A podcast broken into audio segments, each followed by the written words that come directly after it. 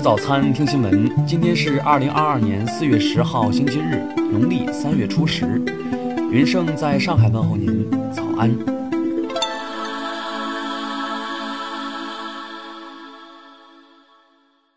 首先来关注头条消息。香港警方消息，近日当地开展反电话骗案行动，拘捕二十七人，涉及十九宗案件。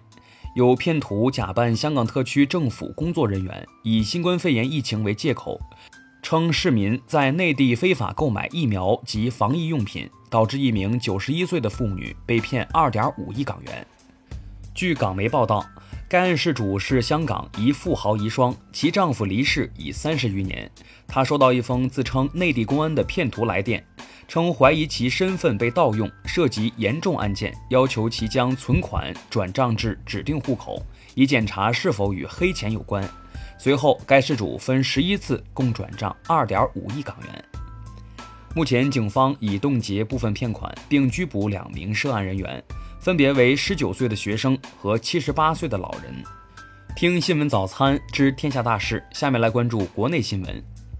国家卫健委昨天通报，八号新增本土确诊病例一千三百三十四例，其中上海一千零一十五例，新增无症状感染者两万三千八百一十五例，其中上海两万两千六百零九例。上海市在疫情防控发布会上介绍，目前世博展览馆、临港洋山特保区等四个市级集中隔离救治场所已交付投用。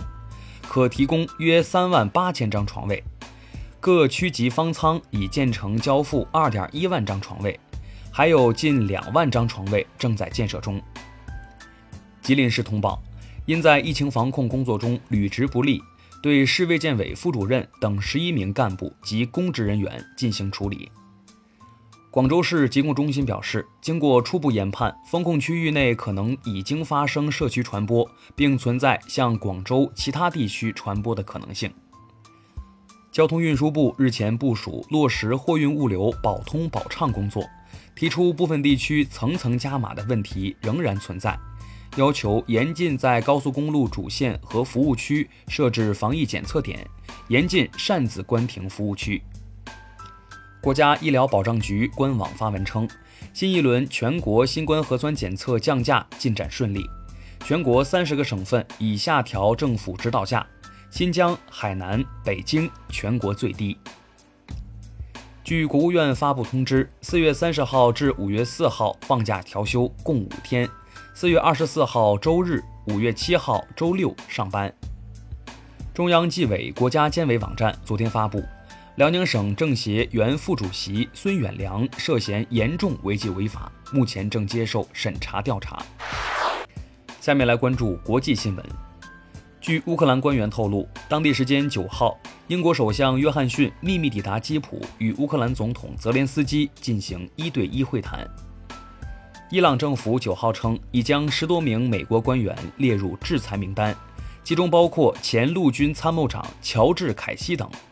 被制裁者几乎都曾效力于美国前任总统唐纳德·特朗普政府。俄罗斯文化部昨天表示，被芬兰海关扣押的俄罗斯艺术品已运抵俄罗斯。芬兰方面确认，这批艺术品不在欧盟对俄经济制裁范围内。韩国疾病管理厅发布数据，韩国九岁及以下儿童截至九号累计有一百八十八万人感染新冠病毒。达到该年龄段总数的一半，这一比例在各年龄段人群中高居首位。巴基斯坦外交部长库雷西昨天表示，三月初印度空军误射一枚导弹落入巴基斯坦境内，这种意外可能会升级为两个国家之间的全面战争。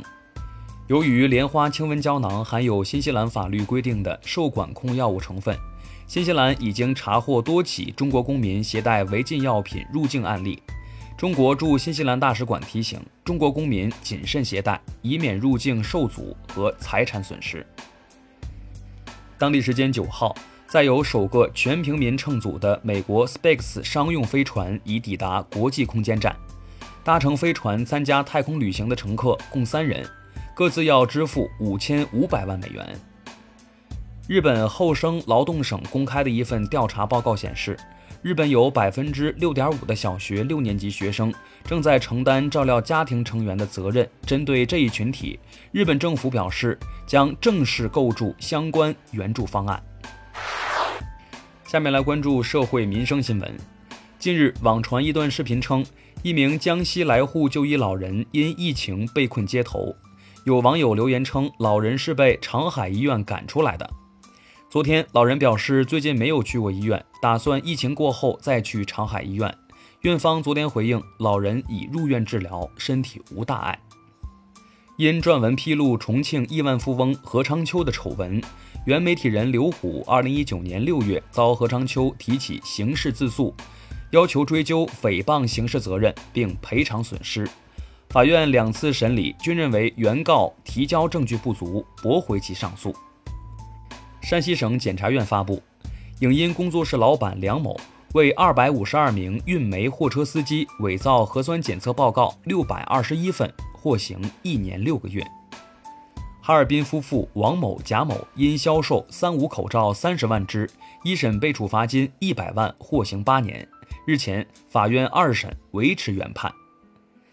近日，网传河南高校一男子鞋内藏摄像头，在校内餐厅偷拍女生裙底。校方昨天回应，该生已被处行政拘留十日处罚，学校决定开除其学籍。最后来关注文化体育新闻，CBA 季后赛四分之一决赛对决进入第二场，辽宁队、广东队分别击败山西队和浙江队，以二比零晋级，两队将在半决赛中交手。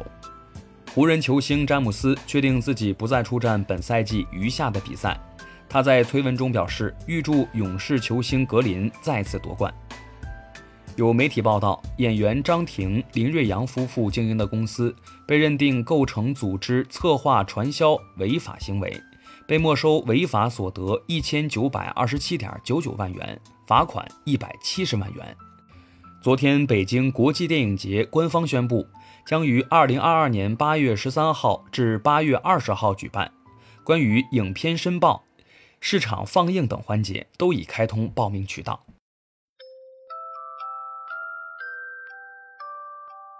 以上就是今天新闻早餐的全部内容，咱们明天不见不散。